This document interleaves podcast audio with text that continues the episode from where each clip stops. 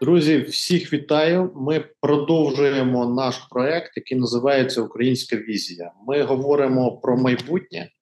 Ми намагаємося зрозуміти, якою міг би бути проект майбутнього нашої країни, якою має бути та візія, яка буде відповідати нашим внутрішнім е, таким не то щоб потребам, або нашим внутрішнім основам, які сформувалися крізь історію і якою має бути візія, щоб вона нас надихала. І сьогодні ми спілкуємося з видатним і найбільш відомим українським істориком Ярославом Грицаком. Ярослав е, дуже багато виступає, дуже багато розповідає про історію України. Ярослав написав величезну кількість різних книжок, праць, статтів, являється професором Українського католицького університету і багато інших дуже важливих ролей е, грає як амбасадор е, України в Україні глобально. Ярослава, дякую, що знайшли таку можливість. Дякую, пане Сергію. Дякую за впровадження. Те, що ви сказали, це знаєте, має свою малу правду добра. І кажуть, кожен комплімент має свою частку правди. То я вам за цю маленьку частку дякую дуже. Да. Ярослава, я знаю, що ви е, написали дуже важливий труд. Е, остання ваша книга, можливо, вже не остання. Це подолати минуле, е, глобальна історія України. Е, така комплексна праця, е, яка е, доносить дуже багато важливих меседжів нам про те, як формувалася Україна. Е, яку роль вона грала в історії Європи, можливо, навіть світу і так далі? Я хотів би, щоб ми з вами сьогодні більше поговорили про це і зв'язали, якщо можна, минуле сьогодення і майбутнє. Але все ж таки хотів би розпочати з минулого. Можете коротенько розповісти про, а, якщо це так вийде коротенько, про вашу книжку і про ключові ідеї, меседжі цієї книги, цієї праці глобальна історія України.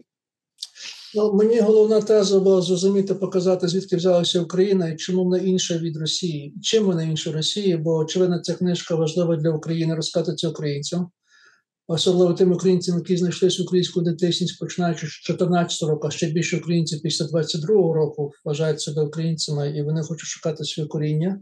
А мені також дуже важливо, що ця книжка пояснила також і чужинцям які є поза Україною. Причому той спосіб, яка був них переконливий.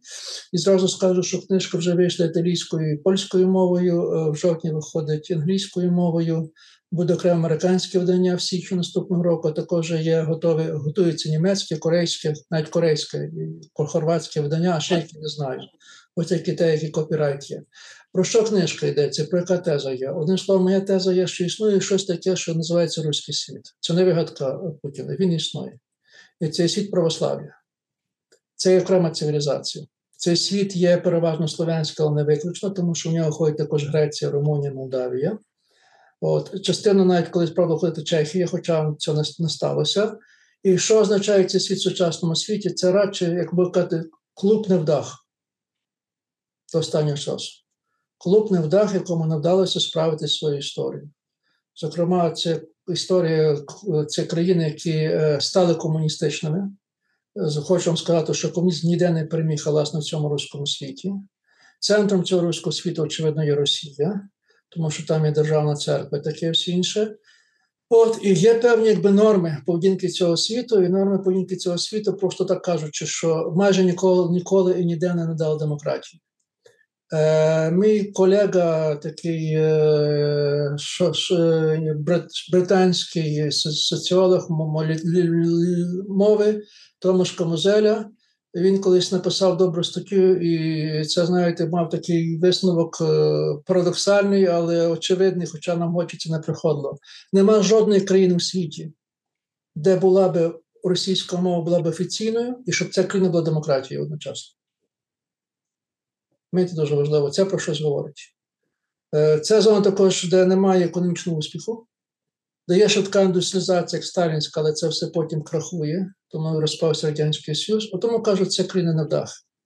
Отже, моя теза є, що Україна повстала в цьому світі, вона є частиною цього світу, але Україна активно виходить з цього світу. Вона, мовно кажучи, є найбільш західною частиною цього світу, як географічно, так і історично, так і політично. А саме тому, що особливість України в цьому руському мірі є то, що вона є найбільш західна частина не тільки географічно, історично, тому що вона дуже сильно прив'язана заходу. І тому ця, ця частина цього світу пережила головні процеси, які пережив Захід також. Дуже важливо. Набагато більшій мірі, ніж Росія. І, власне, моя теза полягає показати це, що власне особливість України полягає в тому, що ми є частиною західного світу, хоча в інший спосіб, ніж, скажімо, сам Захід, ніж Польща чи там Чехія. Я пробую показати це історично. І моя така, якби ключова теза, що Україна повстала внаслідок того, що Захід приходить в цей людський мір. І цей захід, здебільшого, це є католицький світ, представлений Речі Посполитої. Зокрема, я вважаю, що одною з ключових фігур української історії був недавно Колумб, тому що цей захід постає і знімається тоді, коли почне відкриття Америки, коли це все міняється, коли захід починає стати дійсно заходом. Оця, оця якби така е, частина. Словом, це так коротко би сказати цю тезу, і я вважаю, що далі продовжується. Тому що Україна виходить з руського міра, але руський мір не пускає. Умовно кажучи, ця війна, яку ми зараз маємо, це остання спроба, остання спроба, остання відрижка руського міра вийти з цього світу, тому що коли не виходить, цей світ розсипається. І саме він позбавляє, позбавляє аргументу Путіна та інших там, пропагандистів, що, мовляв, руський світ має свою власну цивілізацію, свій власний хід, і цей хід не не, не, не, не співпадає з західним, західним світом. Це все дурня, на мою точку зору. Тобто мені про це пройшлося. І я вважаю, що останні роки за останні роки, судові роки незалежності Україна зробила дуже багато, щоб в цей світ війти західний. Їй не здалося до кінця. Багато що зроблено, багато що до незробленого. Але як не дивно, це є війна відкриває шанс. Тому що в цій війні ми бачимо, як активно горить руський мір в Україні. Справді горить. Маю на увазі не тільки атаки Путіна ракети проти там Харкова чи Одеси, але мене згоряє сама ця російська ментальність в Україні. Тобто, моя теза така, що що, що війна це не тільки є загроза, вона є величезною катастрофою, вона одночасно дає можливості, оскільки це остання спроба руського міра втримати Україну, а їй а ця спроба не дає, частично Росія вже програла. Тому е, е, результат цієї війни дуже сильно змінить масштаби всього світу. Цікаво. А чому Україна така важлива для того, щоб цей руський мір існував? Чому він не може існувати без України? Ну, перш за все, руський мір почався в Києві. Тому що руський мір, якщо говорю не руський, а руський з м'яким знаком. Хоча Путін вживає з двома С, я говорю з одним, щоб це вдати різницю. Тому що руський мір, як православна цивілізація, постала в Києві. І Київ є колискою цієї цивілізації. Дуже важливо, тому для Росії дуже важливо сказати, що ми маємо право на цю колиску. Це наша колиска. Мовно кажучи, що ми там не є, знаєте, якась там зозуля підкинути чуже гніздо, це гніздо наше. І тому дуже важливо мати це якби ідеологічним. Дуже важливо показати, що Заходу там нема що робити, бо це завжди наша колиска. Це одне. Друга теза дуже важлива, а тому, що ресурси дуже великі. Тому що українська територія, тут ходить графічний фактор дуже важливий, є те, що українська територія дуже багато ресурсів першу чергу це зернова житниця, а це завжди мало величезну роль, бо зерно є стратегічним ресурсом при будь-якій війні, особливо при великих воїнах першого другого 20 століття перша війна. З зерно було вирішальним стратегічним продуктом на рівні сталі, сталі і вугілля. От, Тому щоб годувати армію, а найбільше щоб годувати тил. Це ключова умова. Ну і не говорю вже про інші, знаєте, ресурси нафта, сталь, знаєте, Україна має майже все. От крім того, Україна має дуже велике населення, а це великий потенціал, тому що фактор, тому що це перепрошую, гарматне м'ясо. А це дуже важливо мати цей, цей доступ до нього. І тобто ресурси дуже багаті. І це, знаєте, старий образ України, яка тягнеться ще, умовно кажучи, 16 століття, Україна як Палестина біблійна, Україна як земля молока і меду. Це постійно, що супроводжує Україну, і це те прокляття, тому що вважає прокляття. Чому? Тому що, знаєте, Україна завжди стає предметом атак сусідів, бо дуже приваблива територія. А третій фактор, третій фактор це вже вступає в 20 століття. Тому що в 20 столітті е, нарешті формуються великі гравці, великі геополітичні гравці, яких раніше не було, тому що не було геополітики такої, тому що не існувало глобального світу. Глобальний світ пов'язався в 19 столітті зв'язку з залізницями, кораблями, зброєю, таке все інше. І в цьому глобальному світі залишилася територія, яка була вже ще нічия. Тобто е, глобальний світ переважно поширився на Азію, Африку, Америку, а лишилася територія, яка була майже нічия, і це територія, де появилися два молоді хижаки. Один хижак це Росія, другий хижак це Німеччина. І це територія між Балтійським і Чорним морем. І ключові в цій території була власне Україна з її ресурсами, її територіями, е, масштабами, такі всі інше. Одним словом, проста дуже теза. Це теза Маккіндера, що хто має контроль над цією територією, має контроль над Східною Європою. Хто має контроль над Східною Європою, має контроль над Європою, хто має контроль над Європою, має контроль над цим світом. Ну, це стала ключова глобальна територія. Знаєте, умовно кажу, я на це називаю, що Україна стала Палестиною світу. Палестина це невеличка територія світова, але конфлікт на Палестину завжди не завжди, але здебільшого має вплив вирішальний на глобальну цивілізацію. Чи то християнські походи, чи то появи самої християнства, чи тепер ізраїльсько-іракський конфлікт, без якого би, напевно, було 11 вересня 41 11 вересня першого року. От, е, Тобто, моя теза є, що прибрано те, що є Палестина, те і Україна. Це мала територія, яка значною мірою вирішує долю світу. І це особливо видно тепер під час цієї війни. І тому, якби сказати, вже про візію України, вже спершу скажу, Україна має перестати бути Палестиною Європи. Вона має вийти з цього стану. Цей стан е, важ, геополітично важливої, але з другого боку, звичайно, геополітично вразливої території. Знаєте. Україна має цього позбутися. Маємо інші приклади: маємо Балкани, маємо Кавказ, маємо багато ситуацій в Азії чи Африці, де маємо такі, знаєте, сплетення конфліктів порохової бочки. Але порохові бочки мають різну вартість. Україна в цьому вкладі це ядерна порохова бочка. Дуже важливо. І нам треба з чимось щось робити, бо це питання нашої безпеки. Дивіться, виходить, що крізь е, багато віків історії, займаючи оцю геополітичну позицію, як ви кажете, ядерна а, бочка, да, а, ми постійно були залучені в якісь історичні важливі події. Через нас постійно ходили різні імперії. Це дуже сильно на нас впливало, нас постійно завойовували. Е, Як нам оцю нашу слабкість або цю географічну обумовленість перетворити на силу? Чи можливо це взагалі, в принципі? Чому це не стало можливо в попередні віки, і чому це може стати можливим в майбутньому? Е, тому що попередні віки ми не мали суб'єктності. Ми були позбавлені суб'єктності. Ми були об'єктом. Ми були радше розмінною грою у великій шаховій грі. Дуже важливо це є. І що дуже важливо, шаховою фігурою, яка не мала підтримки. Знаєте, можемо дискутувати дуже довго, чому Україні вдалося здобути державність першої чи після першої підвистої війни, а більшість держав нових виникли після першої підвистої війни. І моя ключова пояснення, тому що Україна не мала глобальної підтримки е, е, сторони, яка витримала, яка глобальної е, підтримки сторони, яка виграла першу двостову війну. Просто собі собі, що якщо б у 18-му році Німеччина виграла війну, а до цього йшло.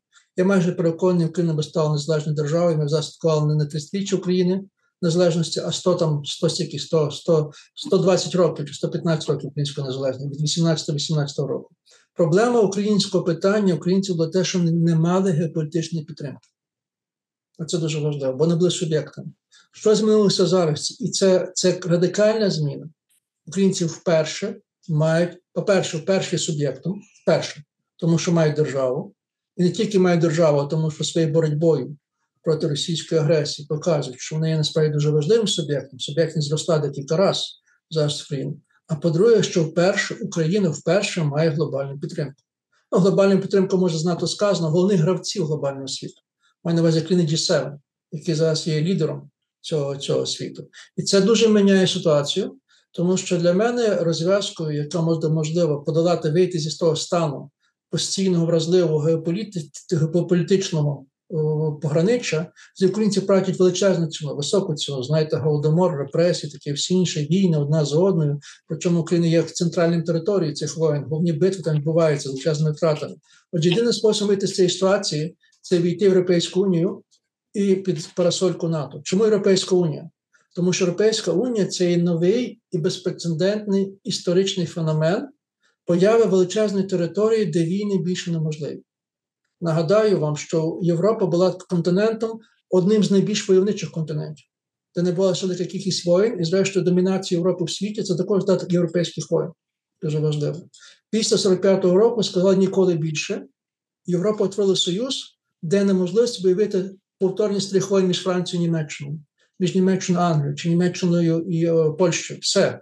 Оце що сталося. Ми можемо критикувати Європейський Союз за багато речей, але ми мусимо визнати, що він відіграв, що зробив щось, що було неможливо виявити. Це територія, де війни більше неможливі. І тому для України стратегічно важливо є вийти з цього пограниччя, війшовши в цю територію, велику територію миру. Дуже важливо. Власне, чому Путін, зокрема, так сильно атакує е, Україну? Тому що розуміє, що це досить реалістично. Знаєте, це вхід України цей, цей, цей, цей світ, це може смертельний удар по самому режиму режиму, режиму Путіна. Тобто, ми перше, що має приходити нам до розв'язки українського питання, української візії, має візія має бути геополітична в першу чергу. Має бути в першу чергу питання власної безпеки. Бо розв'язання питання своєї власної безпеки ми не можемо думати про інші про інші візії, інших ділянках.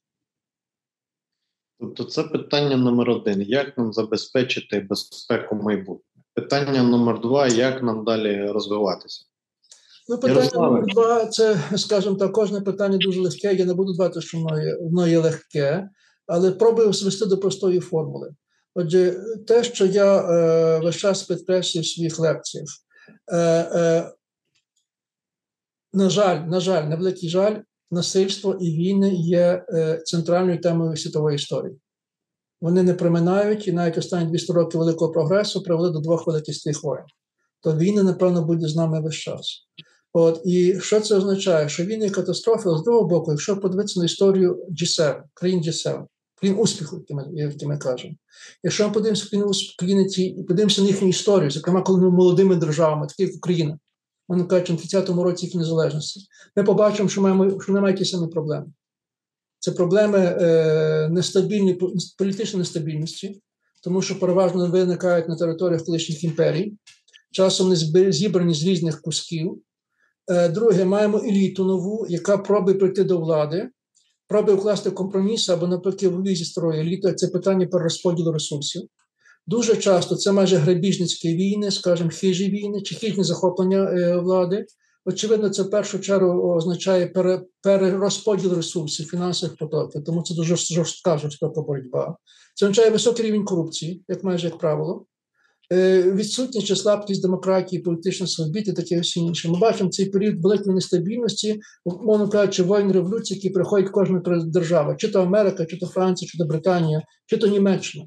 Часом це проводить до жахливих результатів, як скажімо, гітлерівський, гітлерівський режим в, в, в Німеччині. От е, що хочу сказати, Україна зараз має подібний час. І ми бачимо, що молоді держави переважно дозрівають 50 років. Це умовно дата 50 років. Але майже ці 50 років це час отої нестабільності, про яку говоримо, нестабільності, корупції, браку економічного успіху і таке все інше. Ключове у цьому періоді є зміна правил гри коли до влади приходить політичний клас чи політична еліта, яка каже досить цього, і пробує радикально міняти правила гри через політичні реформи. Перша це політичні реформи.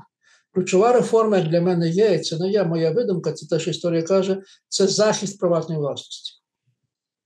Хтось має нарешті захистити приватну власність в постійній турбулентності і загрози. А це означає в першу чергу роблення реформ політичних, зокрема судової реформи. Але на це треба мати мужність, тому що кожна влада, яка це робить, по суті, не робить самогубство, тому що завжди буде загроза, що потім вона сама стане, може стати предметом судового покарання, тому що, очевидно, все не все не як Саакашвілі, мовно кажучи, як Саакашвілі ми маємо, так? От, А а по-друге, це знаєте, це ж влада в нас приваблива, це ж е, мати судову контроль судової системи це так привабливо і знаєте, спокусливо, що тяжко позбутися. Мовно кажучи, що я вважаю, що Україна пройшла дуже довгий шлях цих реформ. Я вважаю, що Україна е, на фоні цих 50 років, які маємо випадку Франції чи Німеччини, чи чи навіть Польщі, Україна пройшла досить успішно, набагато успішніше ці 30 років, аніж інші. Зокрема, тому що в мене мало громадянської війни, якби не втручання Росії би і не було і ми не мали вбивства президентів, були в інших випадках. Ми все-таки дуже важливо втримали незалежність і втрим і стали демократією, що дуже тяжко для таких молодих держав. Але найбільша проблема того, що наша незалежність і демократія не конвертуються в заможність. Заможність Україна мала би мати, тому що в Україні дуже багато територій. То маємо той парадокс, що не багата країна бідних людей. І щоб нас стало бід, багато України заможних людей, не кажу багатих, а заможних середнього класу. Для того треба мати ці політичні реформи. А для того має постати середній клас, який може оформити політичний проект. Мовно кажучи, якщо ви знаєте так сказати, можу здати метафору. Дивіться, що то незалежність, це мовно кажучи, це побудова літака, який став ну, незалежна держава, це літак, так? який розганяється дуже довго, щоб стати, знаєте, війти в якусь там групу великих, добрих суб'єктних учасників, він має розігнатися, підняти шасі і змити траєкторію. А для цього треба мати пілота, який має мужність підняти руль і відірвати шасі від землі. І дуже ключова е, для мене умова, я знову говорю метафорами, це наявність суспільства, громадянського суспільства, бізнесу, назвіть як хочете, який який оформить політичний проект, щоб випустити свій десант у цей кабіну, кабіну цього літака. Дуже важливо. Я вважаю, що є багато підстав для цього. Україна пройшла довгий шлях, і, зокрема, дуже важливо є, що Україна склалося громадянське суспільство. Одною одною з умов для відриву цього шасі це поява е, інституцій, які незалежні держави. Знаєте, Тобто це говорить про зрілість цього. І в нас це дуже багато є. Я говорю про інші також обставини. Тобто я вважаю, що поки нам це не вдається, нам надалося 54-го року, надалося 14 року, тому система надто сильна, чи, скажімо, ротаційне поле надто сильне, але це те, що маємо зробити. І, власне, це я думаю, завдання, яке нас чекає, і роль війни в цьому всьому. Війна збільшує шанси на це. Тому що переважно це, знаєте, прихід цього класу, про який ми говоримо, робиться не від легкого життя, не від комфорту, а від відчуття кризи, від відчуття того, що гірше вже бути не може. І чим глибша криза, тим як парадоксальніше більший шанс. Війна це величезна криза. Ми це розуміємо. І знаєте, що друга також важлива річ, що війна робить речі неможливі можливими, а також дуже є швидкий прискорювач часу.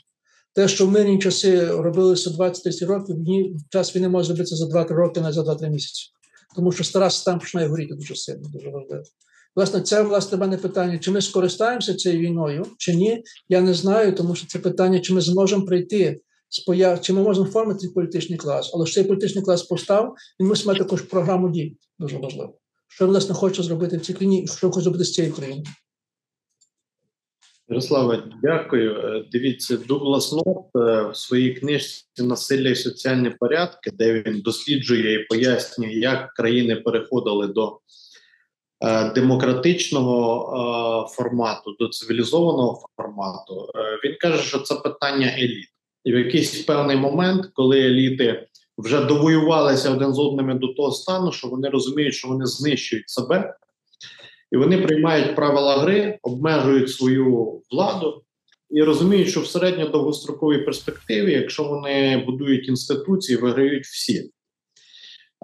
Він каже, що це консенсус еліт. Це така точка в історії, коли вони розуміють і дозріли до того, що далі треба по-іншому. Далі треба правила гри. Так стратегічно буде а, вигідніше. В Україні дійсно за останні 10 років виросло багато нових людей з іншими цінностями, підходами, баченням, досвідом, експертизою якоюсь. Але це такий ще досить неоформлений, мені здається, слабкий прошарок людей, хоча дуже активний і пасіонарний. От як ви відчуваєте цей момент? Що що таке взагалі? Чи є в Україні еліта? А, Яка ця еліта? І чи здатні ми зробити цей консенсус, щоб перезагрузити країну і каталізувати оцей новий прошарок людей, які є? От як ви це? Це ж питання не того, що зараз вийде 10 тисяч людей на вулицю і домовляться про новий суспільний договір. Так же воно не відбувається. Має хтось це все підштовхнути, організувати, е, модерувати. От е, як ви це відчуваєте чи бачите? Перш за все, еліта є. Бо якби не було еліти, не була б держава. Еліта, умовно кажучи, технічно тримає. Еліта це та група людей, яка прагне влади або має владу. Оце еліта. Я не беру якість погано чи добре, просто технічно говорю, знаєте. Так як море синє чи небо голубе, діти ті, які є при владі або хочуть йти до влади. То беруть відповідальність добрий чи поганий спосіб відповідальність Україну. Хочуть хочуть тримати за цей руль, вона каже, в цю кабіну мають вплив. Мають вплив. Має вплив, це дуже важливо. Так, очевидно ж, і дуже важливо, це перша річ, вона є. Друга дуже важлива річ, що сталося в Україні перевага. В Україні включився механізм з ротації еліт. що Росії не вдалося зробити, в, в, в Білорусі не вдалося робити, бо там президенти сидять по 20 років. Е, В Україні сталася ротація еліт, в тому сенсі, що маємо вже шість президентів. І що я зараз скажу, знаєте, ніхто ніколи не може гадати, хто наступний президент. Це по-справжньому ротація. Це не є не можна зманіпулювати, тому що навіть навіть всі спроби маніпуляції кінчаються невдачею. Тому що завжди появляється хтось невідомо хто. То то Порошенко, то Зеленський, то ще хтось, знаєте, які раптом ці плани плани, плани перекреслюють.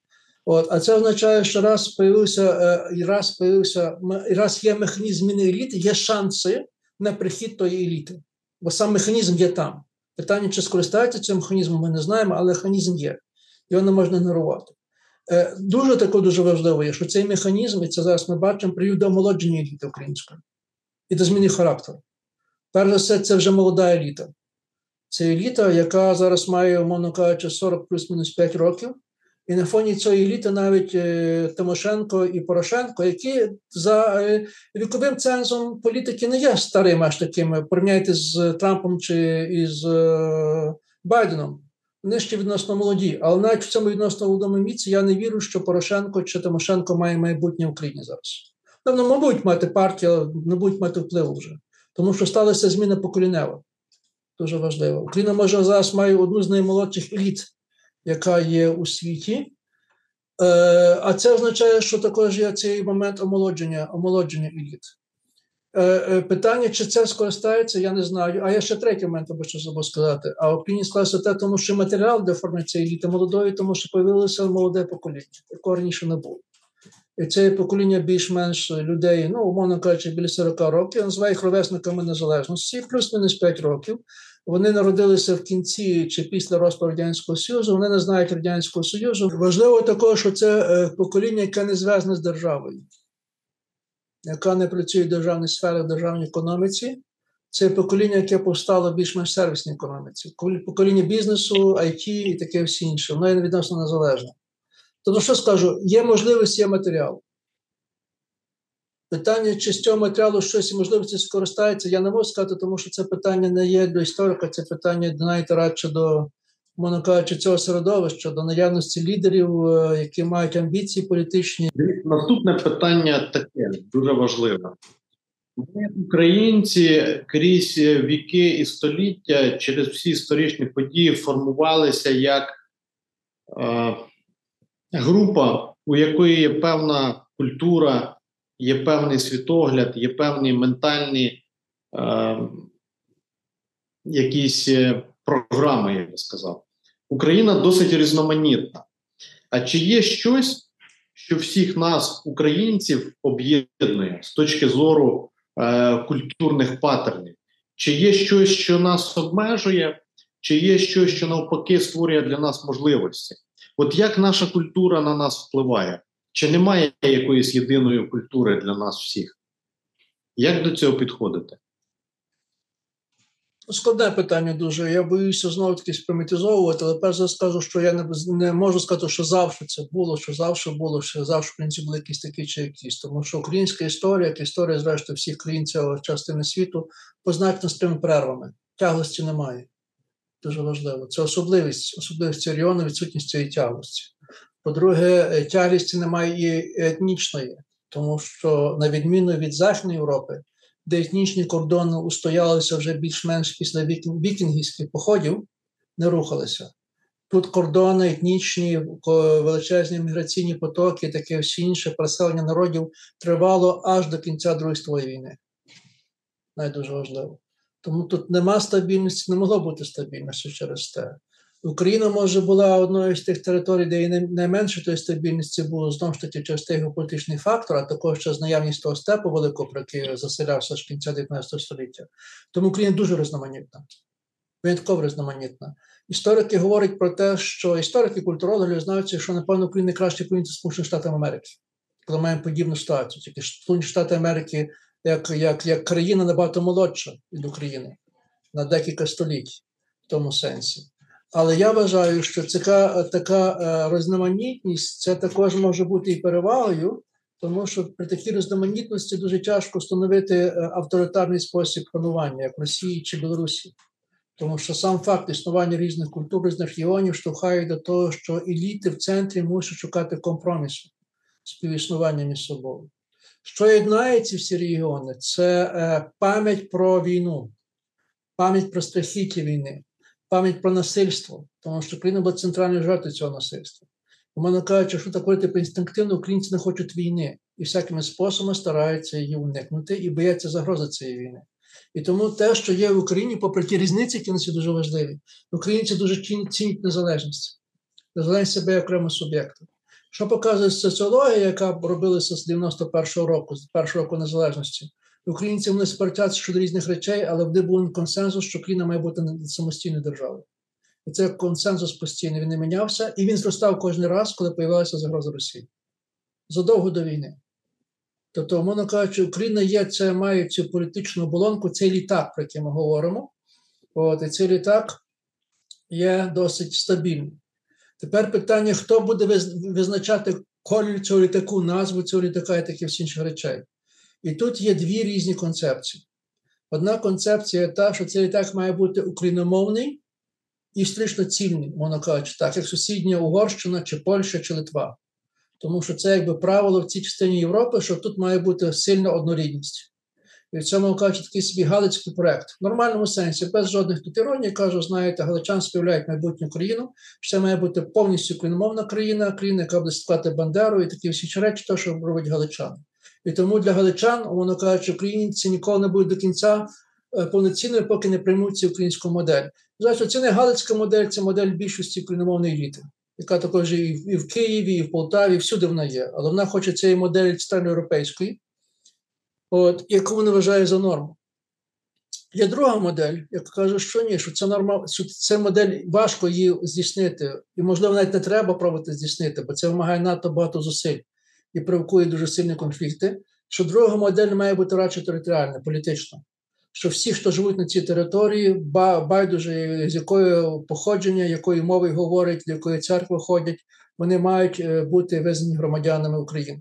І ця модель політично закріплена в Конституції, і ця модель, зрештою, виграла під час референдуму 91-го року. Тому що якщо була модель перша, україномовна, то навряд чи би референдум виграв. Може би набрали половину голосів, але не було б 90%. І ідея, як би сказати, така конфронтація двох моделей моделі етнічної і моделі політичної, яка має бути Україна. Отже, що кажуть історики в тому випадку? Що здебільшого, здебільшого, ця конфронтація не є продуктивна, тому що в більшості випадків всі успішні нації одночасно і етнічними, і політичними. Нема чисто етнічних націй, нема чисто політичних націй. Може, з винятком Ісландії і Японії, чисто етнічних націй не існує.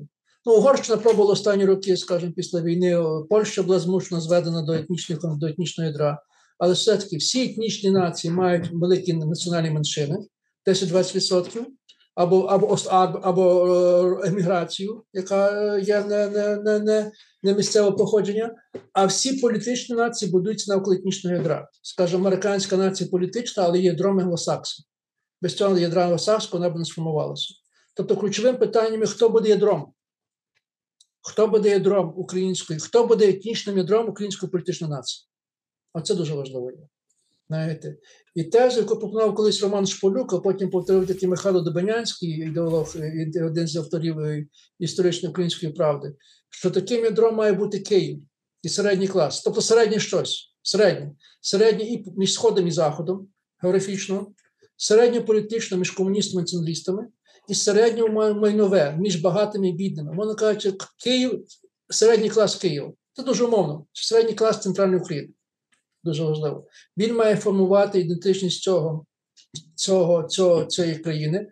Те, що робить війна, ми бачимо і ну, і на Майдан, він все більше і більше українізується. Багато з цих людей або були українцями, або стають українцями, тому що шукають ідентичність внаслідок цієї війни. Дуже важливо. І питання, чи він може задати тон. Е, цій країні. Ми бачимо, в якійсь мірі я вважаю, що Зеленський частина цього процесу, тому що сам Зеленський походить з сфери, яка не зв'язана з державою, це сфера е, мас-медіа, розважальна сфера, яка дуже важлива. Знаєте, Голівуд це страшенно велика продукція, так само один плюс один плюси, і знаєте, це також величезна продукція. От сенсі галузь індустрії.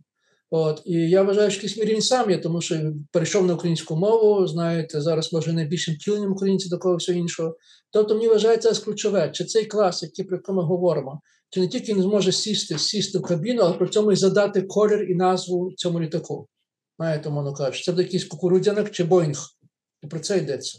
Знаєте, і я вважаю, що це не є питання закрите, це питання відкритого проекту, бо це питання роботи. Це дуже важливо. Питання, чи ми зможемо цей, середній клас, чи як ми його називаємо, можете якісні продукти, якісні маркери українськості. Знаєте, я звертаю увагу на це. Знаєте, я зараз ми зараз говоримо зі Львова, 1 вересня. Я весь час дивлюся, стільки людей у Львові, молоді, е, особливо молоді, е, вдягає без примусу вишивані сорочки поверх на 1 вересня. Це стало, знаєте, майже такої, ну. Я не знаю, чи це в Києві, пропускаю в Києві, так само це є, знаєте, дуже важливо. Але для мене це дуже важливий маркер, тому що насправді успішні модернізації тоді, коли не опираються на традиції. Це має бути знову ж таки, знаєте, певне. Тобто не можна відриватися надто далеко, якщо відриваєшся від коріння, але не можна так, щоб корінь тобі заважало.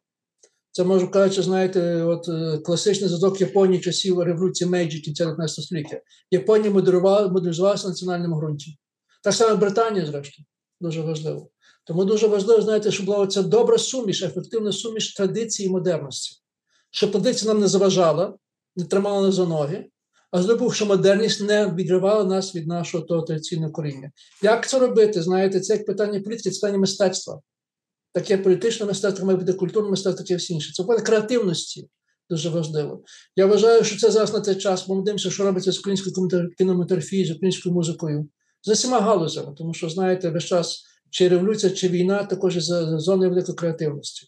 Тобто, знову ж таки кажу, я бачу в тому шанс. Я бачу, що зараз формується власне цей проект нової України, знаєте, яка пробує завдати цих. Я би тільки застерігав, і це дуже важливо. Не вважати, що знаєте, що якісь там ментальності, які від часів трипільської культури, чи там щось інше, треба рунвіру ввести, знаєте, це все. Просто не впадати в ці крайності. Не мають бути. Не мінятиму, не кажучи, там символи, що давайте сьогодні жовтий папа вправляє в іншу сторону, чи поміняємо гімн. От, чи кирилицю поміняємо на латинку, це знаєте, це все другорядне. Йдеться про те, що на цих цимликів вже є почати будувати щось дуже модерне. Я е, писав біографію Франка, я є франкознавець. І хочу сказати, що Франко може не кращим кільницю, бо Франко ціле життя це робив. Франко будував модерну українську культуру, не відривається традиційну культуру. Знаєте, Тому це був цей ефект, що мало хто місці повірити, що українській мові щось має бути таке якісне. Дуже важливо. Це формула Франка, знаєте, дуже важливою. Але Франко працював проти течії. Ви знаєте, то кожен, хто буде це робити, буде неминуче натикатися на на спротив, на канцелювання, таке всі інше, тому що не всім буде подобатися. Це таке завдання створення історичного наративу.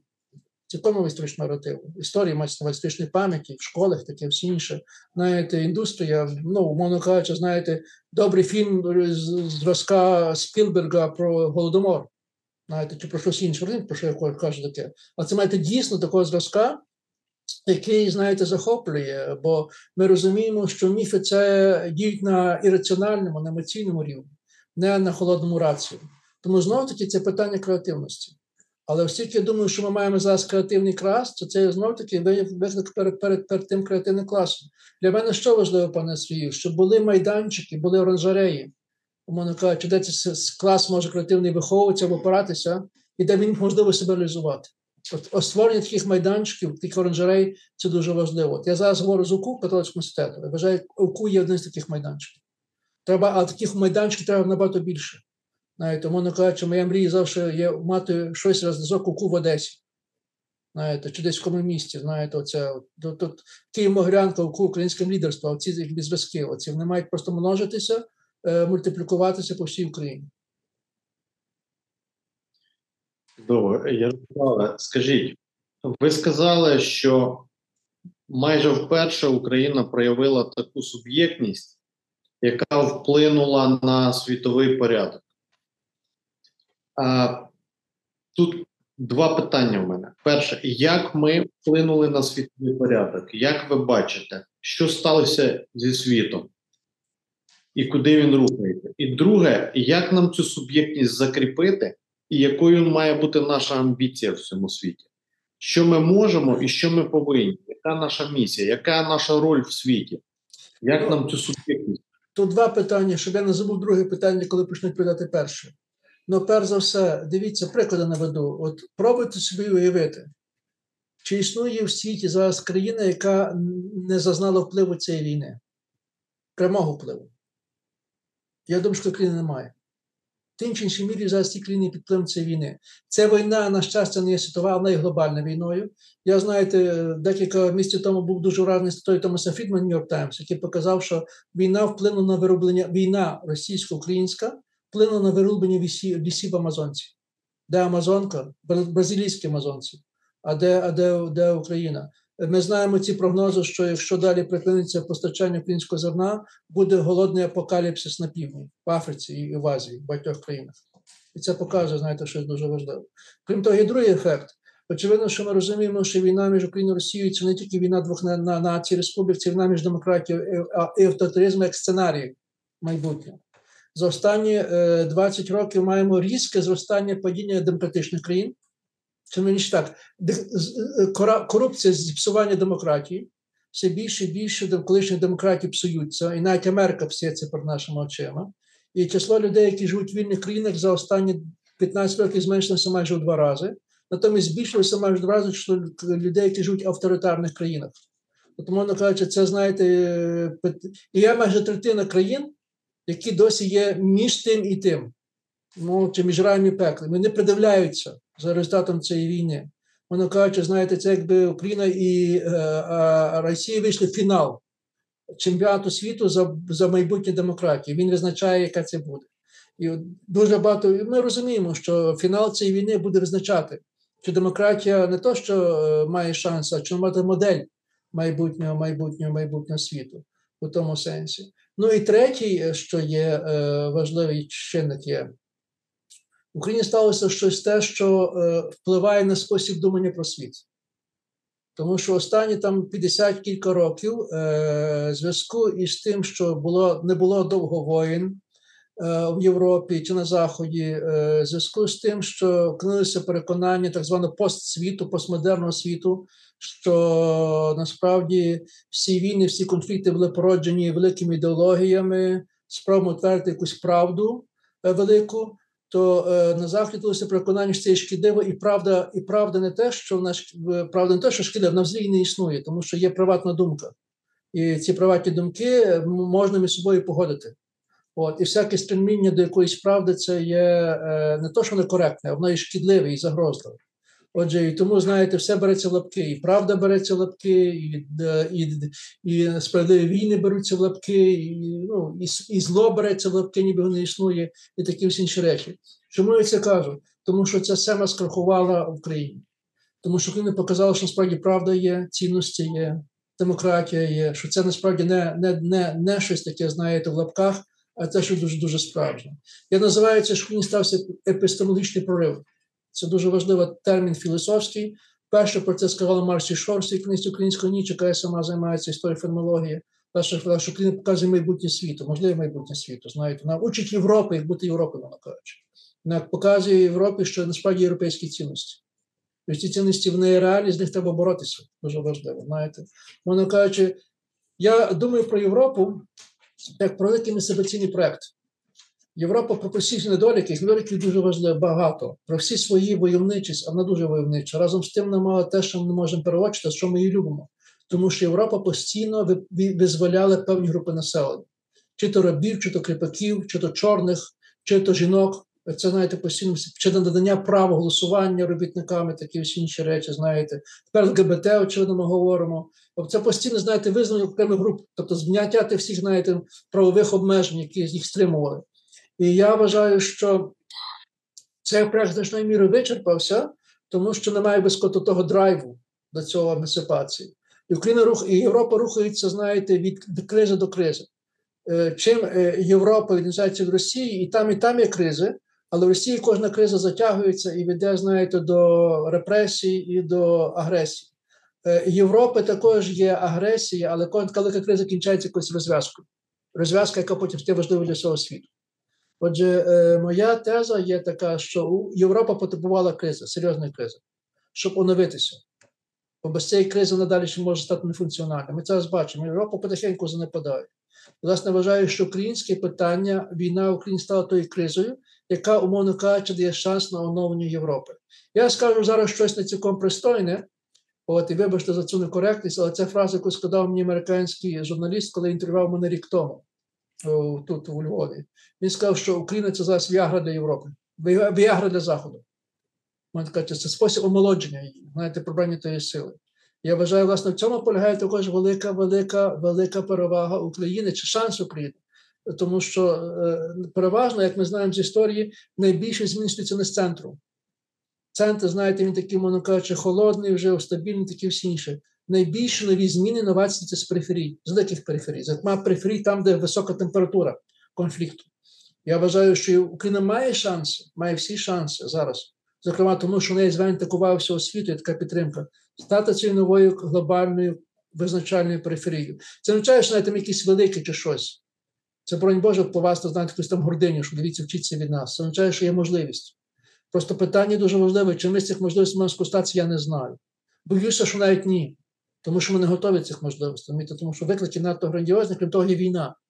Тяжко вимагати в суспільство, щоб воно, знаєте, було креативне під час війни. Але, але принаймні це повинні пам'ятати, коли говоримо про візію. Тому що я весь час, знаєте, це повторюю, Україна зараз одна з ключових периферій світу. Периферій в позитивному сенсі. Знаєте. Тому що це кажуть, як, скажімо, Польща була в 79-му році. Без того, якби не Солідарність не прийшла влади в 79-му році, наряд чи би завалився комунізм на 101-му році.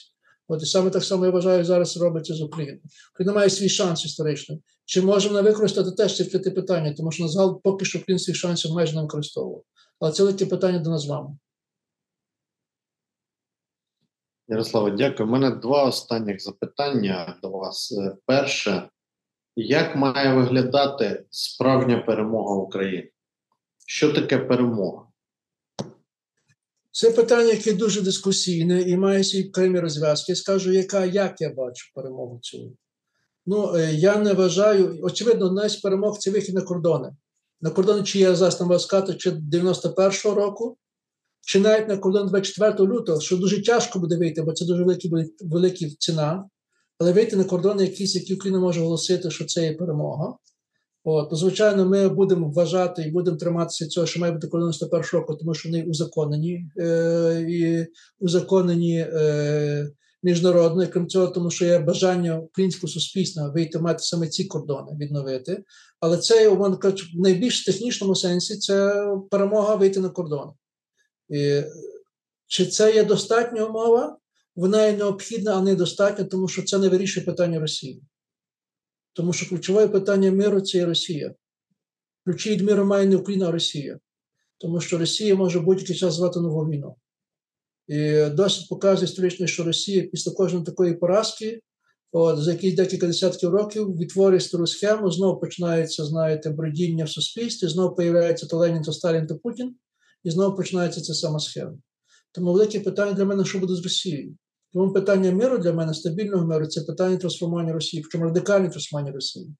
Якщо тут Росія сама з цим не справиться, Росія не має сил на це, то питання дуже важливе, чи буде зорганізовувати Заходу, глобального Заходу, щоб Росію не відпустити тим разом, так як відпустити в 91-му році. Тому що це велика помилка відпустити Росію в 91-му році, тому що бачимо, що все сталося. Це означає, що Росія має робити певні зміни, реформи під диктування. І дуже важливо для мене, що диктування вирішальними чи головними були українські голоси. Тобто, що вони з мене це заслужили, по-друге, тому що ми найкраще знаємо, що таке Росія. Ми найкращі експерти з російського російського російського питання. Можливо, інші варіанти перемоги, які зараз не можу говорити, тому що від тривалості війни. Знаєте, я кажу про умовно, ви кажете, що таке для мене, умовно кажучи, стабільний мир. От, очевидно, що стабільності миру, я би ще казав, дуже важлива третя формула це справедливий мир. А це має відшкодування Україні всіх втрат, які завдалися втрат, а також дуже важливо покаяння і вибачення. Це також дуже важливі моменти, щоб ми нарешті могли зажити з росіянами як з нормальними от, людьми. Але знову ж таки, ми розуміємо, що нормалізувати Росію знаєте, треба так само, нормалізували німці після Другої світової війни. Цей проект який довго вимагає зусиль, і таке всі інші, які права займає не одне, а може два, два, два, два, два, два покоління. Так що е, мир це радше для мене є е, не стан, а процес. Тобто можна фіксувати певні ділянки, певні фази цього миру. Дуже важливо. Знаєте, мінімум миру, більше миру, таке все інше. Але знову таки я наголошую, що для мене мир це радше є не стан, а певний процес, який, напевно, забере до України може більше, ніж одне, ніж одне покоління. Дякую. Ну і останнє запитання, воно таке непросте, комплексне. Ви кажете, що у нас є історичний шанс, і ми це всі відчуваємо. І війна, і жертви, які ціну, яку ми платимо, дає нам цей шанс все-таки переродитися, стати суб'єктом і почати будувати демократичну. Ми, ми вже є суб'єктами. Ми вже є суб'єктами. Ми ефективними суб'єктами. Оце інша річ. Вибачте, втратили цей суб'єктність. Тобто, нам потрібно побудувати а, дуже класну країну. От якби ви зараз зверталися до тих людей, які прогресивні, пасіонарні, які можуть бути лідерами, які хочуть цю країну побудувати, от в двох ключах: в ключі е, застереження від якихось помилок, що точно не робити, або яких помилок не повторювати, і в ключі порад, а на що зробити фокус, щоб країна відбулася. От є люди в країні, вони хочуть, в них є енергія, ось є ресурси. От що їм точно не робити, на які граблі не наступати, а на чому сфокусуватися? Ну, дивіться, е, е, рівень складності питань зростає. Я хотів би, щоб я дійсно твердо знав, що це є. Мої поради прийміть так, як дуже суб'єктивні, такі, знаєте, якби ну, пробні, експериментальні поради. Ну, перш за все, ж хочу сказати, я вважаю, що зараз величезна енергія суспільна, і це дуже дуже приємно, навіть дивно, що після півтора роки ця енергія зберігається. Про всі негативні речі, які ми також свідомі цього, вона зберігається. І дуже важливо цю енергію порятити в правильні інституції, тому що вона не буде вічною. Ми розуміємо, що це так звана мобілізація під час війни, мобілізаційний ефект дуже сильний, але коли війна скінчиться, вона мобілізаційний ефект впаде. Дуже важливо, щоб ця енергія пройти в правильні інституції. Які вже сказав з інституції? Це очевидно судова система, незалежні суди. Це можливо, знаєте, в галузі культури створення якихось ключових інституцій, які дуже важливо. Скажімо, для мене одна з моїх місць створення доброго музею історії України. Причому такого музею, де не батьки будуть тягнути дітей за руку, а де діти будуть тягнути батьків за руку. А це робиться. Знаєте, є маємо ці схеми таких музеїв, чи Варшавського музею, е, є польських євреїв, чи музеїв в Таліні, естонської культури. Треба це подивитися, знаєте, як це як це робиться. Мовно кажучи, де діти йдуть на цілий день і не виходять звідти з цього музею. Це дуже важливо, скажімо, є. Я вже говорив про те створення таких структур, де е, оранжерей для формування цієї нової еліти, як як КУ, чи Київ-Моглянка, чи чи, чи Академія. Ну, словом, це має трансформуватися в інституції. Це стабільні, сталі інституції дуже важливо. І чим більше буде таких інституцій, тим більше шансів є, що не буде регресу, що ми втримаємося і будемо наростати. Це дуже важливо. Що не робити? Ну, скажімо так, я перед мною казав, що не треба займатися мовою Бандера, тому що тому що це питання відволікає нас від, від головних структур, це питання судової реформи. Тепер я цього не кажу, тому що розумію, що це питання виживання нашої країни, це питання, ви знаєте, деколонізації, такі всі це залишається залишається дуже важливим, і це має бути. Єдине, що я застерігаю, це дуже важливо, це щоб ми не попали в гординю і не заспокоїлися. Знаєте, що ми такі великі, такі сильні, що ми виграли війну, знаєте, і нам цього достатньо. Ніхто нас не має вчити. Ми самі все знаємо, як це має робити. Знаєте, це те, що нас може дуже швидко, швидко, за, швидко, швидко. Швидко е, загубити, бо гординя це одна, знаєте, гординча праведності це одна з найбільших небезпек. Чи тим воно кажучи, з тим, що найбільше працює диявол. Тому що, знаєте, історики тримають цього образу, я підтримую диявол історії. Що це не диявол історії? Що зло завжди є, воно існує, і, зокрема, воно може зіпсувати всі добрі справи. Бо якщо, може, знаєте, диявол сам є жалюгідний, він чого стати не може, але диявол може все зіпсувати. Його функція, що псувати всі добрі справи. І маємо багато справ, коли таких таких псується. Тому важливо, що ми не впали в гординю, знаєте, гординю і не не пали по ще безпеки. Знаєте, що вже зробимо. Тому що насправді е, війна є війною, не скінчиться, але думаю, нас дуже багато чекає, що після війни.